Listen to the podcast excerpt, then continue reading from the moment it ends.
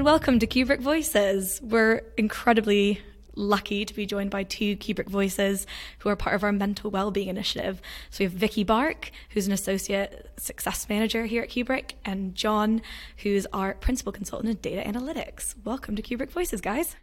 Thank you. Good morning. Good morning. So to kick off, you're both trained mental health first aiders here at Kubrick. Tell us a bit about that role, how you got certified, and, and what you're kind of bringing to Kubrick in that in that capacity.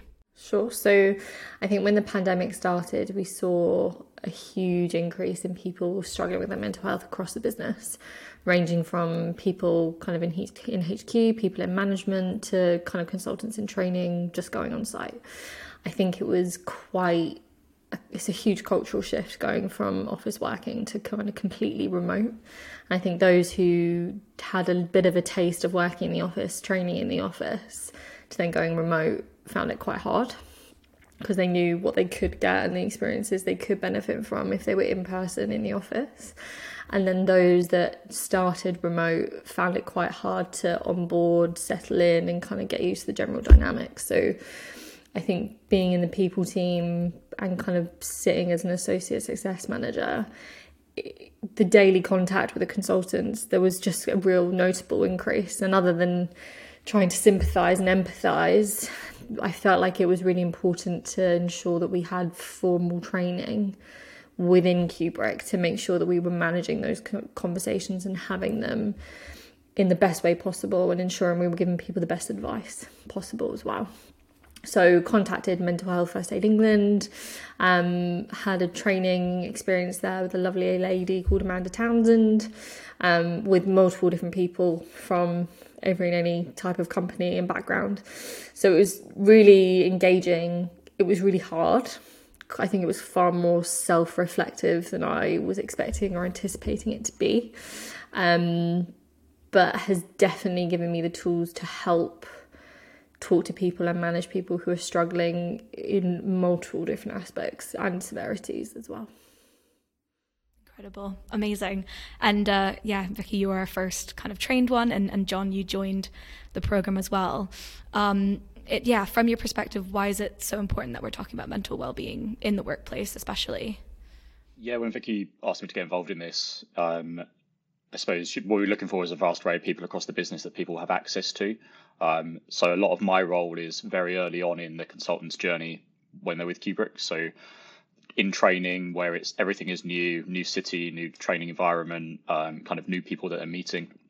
Um, and a lot of my work is really, I suppose, putting high pressure on people to learn new content and to take on new skills. Um, and what we want to know is that what what they want to know is that they've got people to support them both kind of mental well-being wise as well as technically. Um, so having a, a, kind of a vast array of people across the business that they can choose to reach out to at every stage of their journey is really important, um, which is why kind of I wanted to get involved. Yeah, amazing. And just from your experience, kind of, I know you have a lot of knowledge about the sort of wider UK or even worldwide perspective on um, on mental health and the state of it right now, and you've got some facts to share, but also wondering how that kind of relates to your experience in sort of microcosm that is Kubrick. How much is what's going on here kind of lining up with what's going out in the wider world?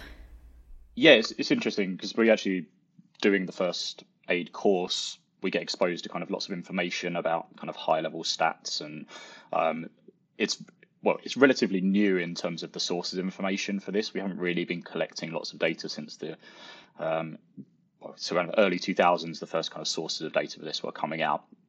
Um, but in kind of general and high level, it's really one in four people in their lifetime will have a kind of period of poor mental health. Um, but one in seven people will experience mental health in the workplace, um, which is kind of very high if you think about the, the the workforce. It could be four kind of over four million people in work currently in the UK will have some period of extended mental health problems. Um, so the kind of reliance on us to support the people within our workplace is really high. Yeah, completely. Yeah, and and Vicky, you mentioned kind of your experience beginning in the pandemic was sort of across the board. So it's people who have been here a long time, but also conscious that a lot of you know the vast majority of our staff are junior professionals, whether that's two years work experience or no years work experience, kind of how do you see Kubrick's program taking on these typically younger people into the workforce, although we take people from all kinds of backgrounds. What's kind of Kubrick's responsibility towards our consultants when it comes to, to mental well-being?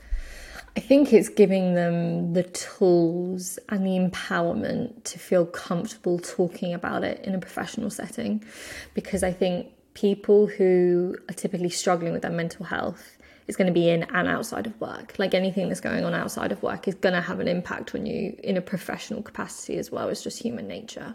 So I think it's just giving, trying to ensure that our consultants are educated enough and have and know who they can go to and where they can go to for support should they need it, and reiterating and encouraging them to communicate in as much or as little detail as they feel comfortable doing to ensure that we're supporting them as best they can, as best we can throughout their training, their placement process, whilst they're on client site, and even once they're kind of alumni, or if and when they go perm, or once they move out of Kubrick. So I think for me, that's the biggest part of it. It's breaking down the taboo. As people always just instantly assume as soon as you start talking about mental health, it's instantly got negative connotations, or is instantly seen as something that's very severe and very serious. And it is something that should always be discussed and should always be on the table, whether you're struggling with it, whether you've had a really good day, whether you're actually in really good mental health as well. And I think it's trying to ensure that people know and are comfortable with that distinction. That for me is the yeah. biggest thing, I think. Definitely on that. And it's get, getting our consultants aware that there's a big distinction between mental health and mental well-being to mental illness we all have aspects of mental health and we all have to look after our mental well-being we don't all have a, a kind of diagnosed mental illness. So um, and as human beings we're naturally moving around all the time. Our kind of our mental state and our mental well-being isn't on a steady keel. Um, we're constantly moving from overall good to overall bad and everywhere in between. Um, and that can be influenced kind I suppose not influenced but can be uh, impacted by lots of different things. Um, so if we can spot some of those triggers and we can we know that our consultants know that conversation is a very open one within our business then that will help people in the long run whilst they're with kubrick. And john kind of speaking in your professional remit as our you know champion of data analytics at, at kubrick um, you know mental well-being can be a very emotive or kind of you know um, issue which feels like it's not quantifiable feelings, but there's actually obviously quite a big scientific proportion to to to how mental well-being can be monitored, the data collected around it, and and also kind of our understanding from sort of the last 50 years about how the change of the world, including the kind of technology era that we're in now, is affecting our mental well-being and our mental state. Um, what kind of what kind of findings have you been reading about, and, and how has that kind of informed your role as a mental health first aider? Yeah, it's really interesting actually because we as human beings are not developing that quickly. Um, we're technology and the way the world is is way uh, or kind of vastly outgrowing human development. Um, so there's no wonder that puts strain on our mental health. The amount of data we've got now, technology, social media, the way the working world is developing over the last 50 years is is really different, um, and we are not keeping up with that. We're looking for coping strategies and ways we can adapt to it, but our natural development isn't kind of keeping up with that at all. Um, if you compare our generations to our parents' generations, we are often doing multiple jobs, three, four jobs in our first five years of work, whereas our parents' generation wouldn't do that. So we're putting continual stress on from environment and pressures on ourselves. Um, and equally, lots of the research is actually showing two very clear peaks of those periods of poor mental health in the workplace. And it's in your 20s when you're kind of starting out in work, and then in your 40s when you're often experiencing, I suppose, the boom of your your management career. Um, and obviously, as an organisation, that coincides with our two main demographics of our consultants and our leadership team. So our awareness as a company has to be really important on that. Um, and equally, we've got our other podcast, Diversifying Data, um, where we talk about having a diverse workforce and why that's important. Um, often people from different demographic backgrounds are actually more prone um, to poor periods, uh, poor periods of, of mental health. So involving mental health as a conversation in that I think is really important. Um, and we just need to have that awareness that we can that we can kind of chip into.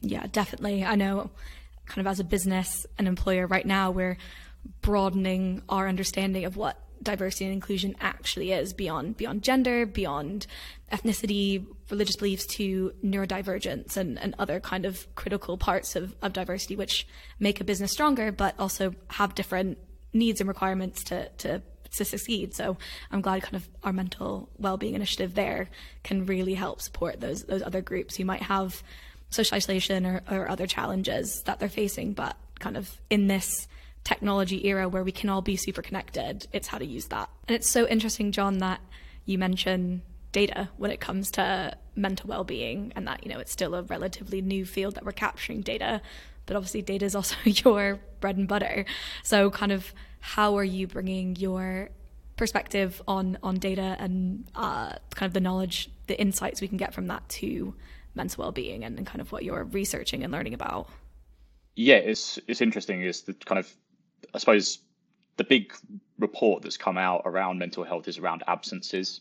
Um, and where Vicky was talking about that kind of taboo subject around those absences, 13% of those of absences in the workplace are kind of attributed to mental health conditions. But lots of companies are now increasingly looking at mental health well-being days as well as sick absence. So we've got to think that kind of lost cost of revenue. I don't want to think about it clinically, um, but you, you, think it's going to cost it's approximately about eight billion in the in the UK at the moment from lost uh, productivity, uh, absenteeism, etc. Um, but we've got to think of some of that time as actually gaining productivity because if you're taking time out to look after your mental well-being, then that actually increases your productivity and your kind of, I suppose, association with the company um, and longevity with the company um, by by taking that time out where you need it. Um, so, yeah, there's kind of lots of data collection on this, um, but thinking about it in the right way, I suppose, is the message that we want to pass across. Yeah, hopefully the work we're doing here not only inspires other organizations to be a bit more inclusive about mental well-being, but kind of prove to business leaders that it's a good commercial decision too is is a compelling one for sure. Definitely, it's growing uh, the kind of the absenteeism and almost there's also kind of this aspect of presenteeism as well, where you may be present on a given day, but because of your mental health being poor or you're having a bad day of mental health, actually your productivity is low or your engagement is low. So it's not just those days you're losing, it's actually the days you're there as well. And that's growing year on year about five, six percent. So it's an ever increasing thing we need to be aware of. Yeah. I would say that in kind of when talking to kind of line managers, even just generally, not necessarily in regards to one issue or situation in particular, but just generally, it is nearly always something that's on their radar. And I think then, whenever they hear that we do have an initiative, we have different things our staff can utilize throughout their duration, the duration of their time at Kubrick, like the Perkbox um, GP service, like the Perkbox counselling service as well. It's always something that they welcome and really, really supportive of. And if and whenever there are any issues or concerns, all they want to know is how they can better support the individual. Um, whether that's exactly as John said, you need maybe a little bit of time off if you need to prioritize yourself, slightly different ways of working, different priorities, different working relationships need to be prioritized, whatever it might be. They are nearly always incredibly invested in however and wherever they can help in individual circumstances. Yeah, it's incredible that like we're including this as part of our offering to clients and organizations and hopefully it can help them feel even more confident in taking on our consultants, um, knowing that they're going to be able to perform really well, but also be really happy with their placement, and hopefully go on to join their organization as well if they've had a really good experience. You know, John, you mentioned that distinction between well-being and illness, and and how all of it kind of constant ebbs and flows, and, and different ways of taking care of that. So, in addition to kind of reaching out for that confidential support of a mental first mental health first aider if you're going through something quite significant or challenging, there's also that kind of day to day aspect of taking care of your mental well being, which might not require professional or qualified support. So, uh, from your guys' experience and some of the tips and, and, tricks you're sharing with, with our consultants and around the business, um, what are the sort of best ways of, of handling that day to day? What can people be doing? And, and what's kind of manageable and um, kind of sustainable actions that people can mm. take? I think I found like one of the nicest things is particularly working like this, working remotely. I mean, we definitely, I definitely went through a phase where in every meeting, in every conversation, it was just about the deliverable. What do you need support with? Where are you at? What do you need? Are you there yet? How far away are we? There was very little, it felt like there was very little time or focus on any type of soft conversation or what's going on with you? How are you doing? How's the weekend? Like, this is a really tough time. How are you? Um, anything going on, anything you want to talk about, what's at the cinema, like any type of light relief. It just seemed to it just wasn't a focus for a while because it was a complete it was a complete shift in ways of working, which is understandable. But I think I've found ensuring that there is always you have to make time for that soft conversation in every session, regardless of who's in the session. Um, and yes, of course, it will always come back to whatever the point of the meeting was, the point of the conversation was but it just gives people a chance. You almost instantly see people relax a little bit when you just ask a little bit about themselves, what's going on, how's your pet after I know, the operation they had at the weekend, whatever it might be. And it also just helps with that rapport with individual people as well. Yeah. and I think, yeah. I completely agree with Vicky on this one. Is we've found a big shift in terms of our training. Right, we've used to do 15 weeks training in person, where not only the consultants could build up a rapport with themselves, but also with us as as trainers. Um, and I've found a very big shift to we've had to adapt the way that we train because we can't go round physically in person and help. And people find asking questions more approachable when you're in person, and that gives you confidence then to continue with your learning. So, I mean, we put out some of those things, Camilla, last week around the kind of tips and tricks for um, dealing with your mental well-being day to day. And what I was talking about was was dopamine. So breaking down tasks into small aspects um, that you can easily achieve because it's a bit like doing exercise. You go to the gym and you get a big rush of dopamine, um, and then you feel a sense of achievement and happiness and satisfaction that goes with it. Um, but you can actually get kind of similar things from just completing a task. It could be handing in a piece of work, it could be com- writing an email, it could be finishing a meeting, it could be absolutely anything. That kind of completion aspect actually really appeals to our brain. Um, so the way we're now teaching is of actually breaking stuff down into smaller chunks and and little tasks that people can kind of build that level of confidence and hopefully then their kind of mental well-being with it and confidence with the training course continues. Yeah completely. I yeah i think we've been on a massive journey in kubrick with the training transformation as we're rightly calling it and i think it's it's supporting mental well-being for sure. It's it's keeping everyone on the same track but i love that it's also kind of it's making our training more inclusive. People from around the country are joining in, and um, I think that's having that knock-on effect of an overall better experience for everyone involved. Um, and I think we've had a lot of success there, so we're excited to see where it keeps going. Definitely. Do you also think with we've obviously gone through not only a big training transformation but also a big brand transformation? And one of the interesting things that came out of that is we kind of looked at our demographic of people, right? And we looked at what do they like as pe- as human beings and their engagement with a company, what do they need?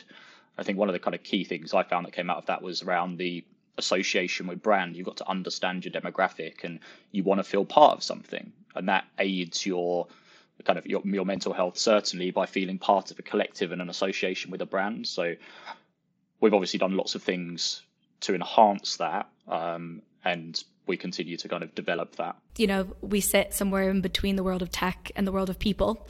Um, uh, but we're not a tech company. We don't create technology. We we teach it.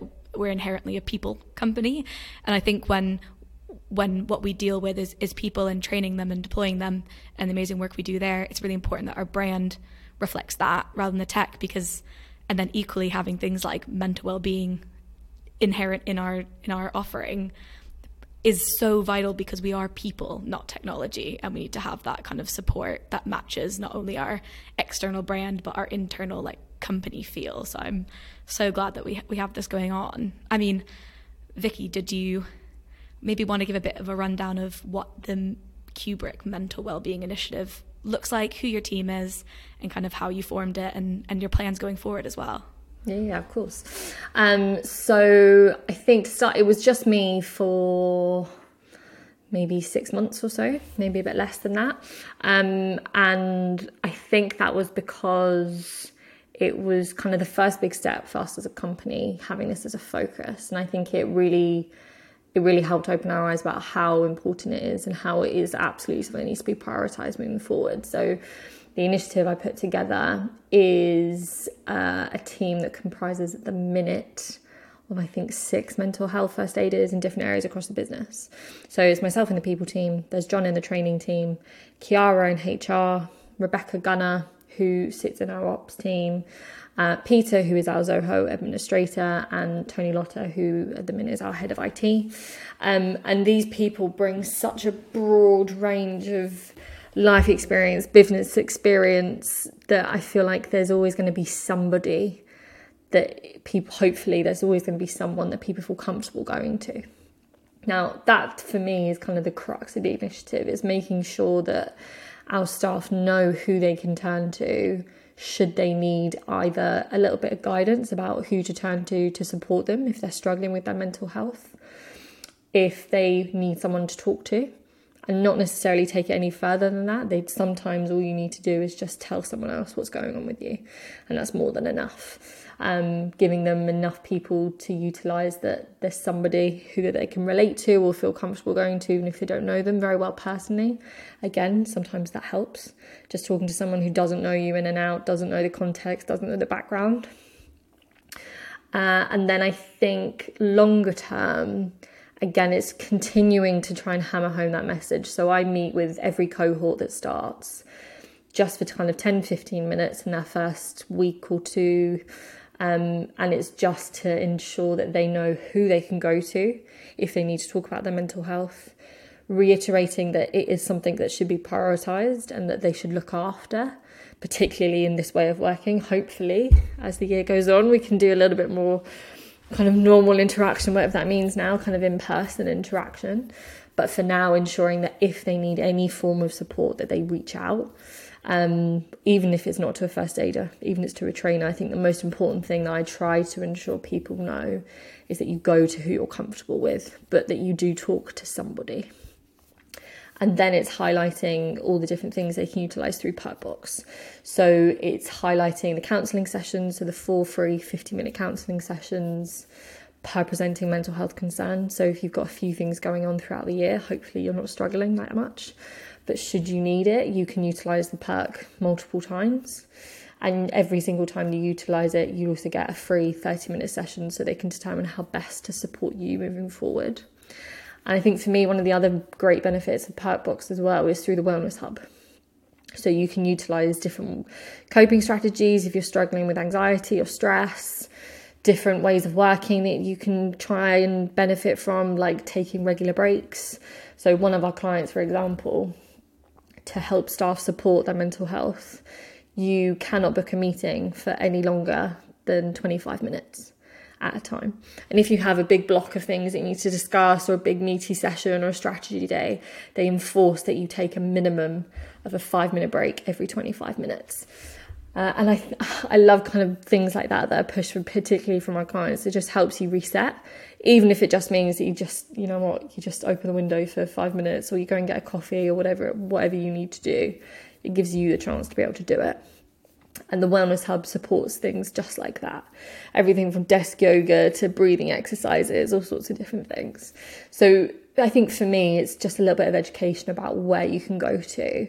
Um, and it also highlights that if you're going through something that you don't necessarily want to talk about, you just want to know what support's available to you should you need them. It's telling them where that lives as well and highlighting where that lives, and all of it sits in the knowledge library in Workplace. And all of that's available in training and beyond, yes. um, which is awesome. Absolutely and yeah. also for people like me. Oh, absolutely, Every, everyone and anyone. I think that's also the other important thing to highlight. The entire every employee within Kubrick has these things that they can utilize, uh, and I think longer term as we continue to grow, John Coughlan is going to be taking over the management of the initiative when I go on maternity leave at the end of February. Um, and it's putting together plans. There's multiple people across the business who've highlighted that they're interested in doing training to become a mental health first aider. Um, so I've been keeping lists of those people. For now, we've limited the team to kind of members of HQ just because of the burden that it can be. Um, and I think putting that on consultants. I, I think it's something that we definitely should consider. I'd love to be able to get people involved, maybe in a slightly different sense, or get consultants to lead on mental and well-being initiatives or events or programs, things like that that are planned a little bit later down the line. But in terms of training, I think for the minute we're just sticking kind of with HQ and slightly more senior staff members. Um, but I've kind of planned out who to, can be trained kind of over the next 12 months just to keep in track with the size of the business as well, just to make sure we've got enough support for everyone whenever they need it. Yeah, that's for sure. Not a big obstacle, but a, kind of a challenge to consider is how fast we're growing. And I think sometimes we might feel like, why wasn't this here sooner? Why didn't we have these resources before? But remembering how young we are as a business and how fast we've grown, it's kind of it's it's definitely a challenge to keep everybody in the loop and keep everyone connected. But um, that's that's also exciting that we can help support so many young people through the beginning of their career. Um, John, I was just wondering from your perspective as a trainer, you mentioned that um, so many of your consultants, you know, part of your role is putting them in quite a highly pressurized environment, given the content they have to learn and the pace of the content. Um, how do you think, you know, with the training transformation, what kind of flexibility is there in in how people learn so they can take the time they need.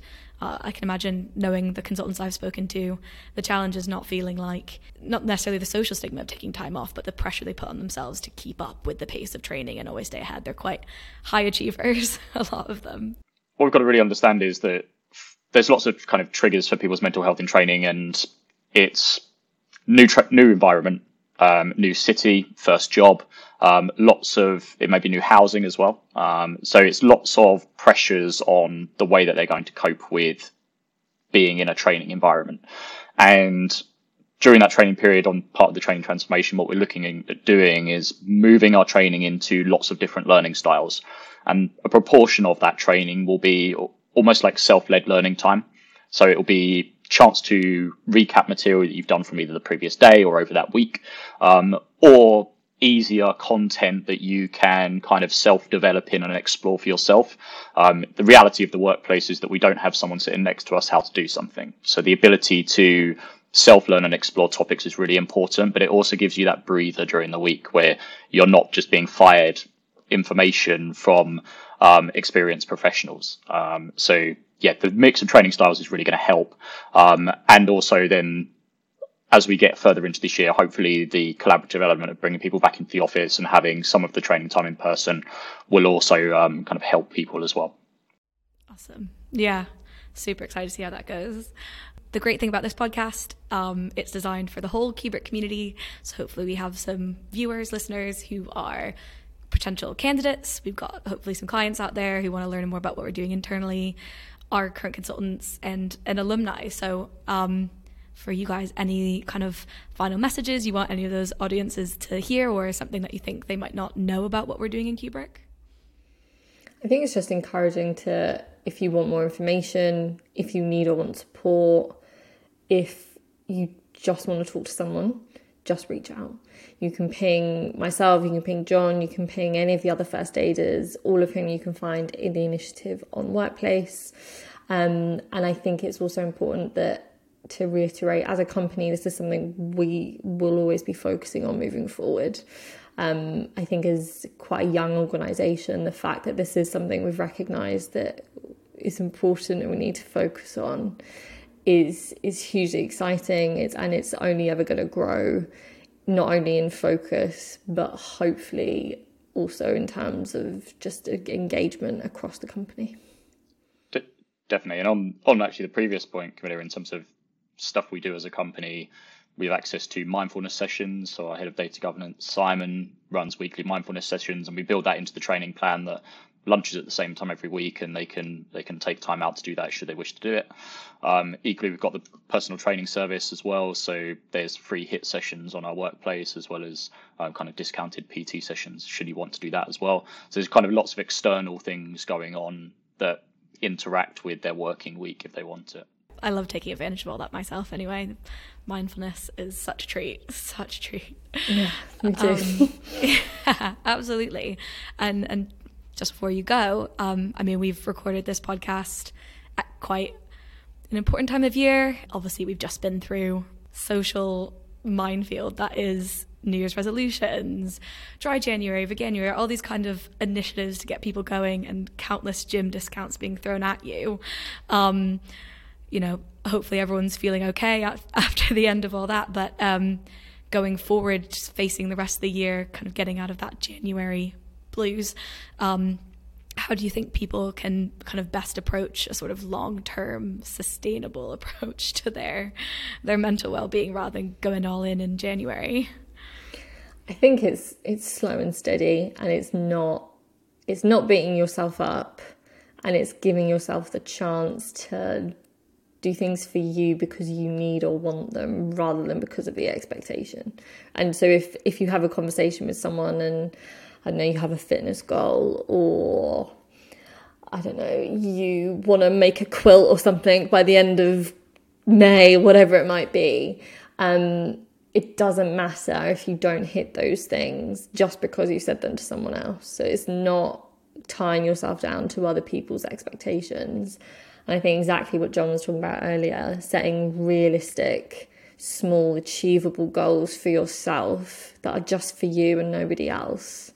Um, and just taking it a day at a time is all you can do.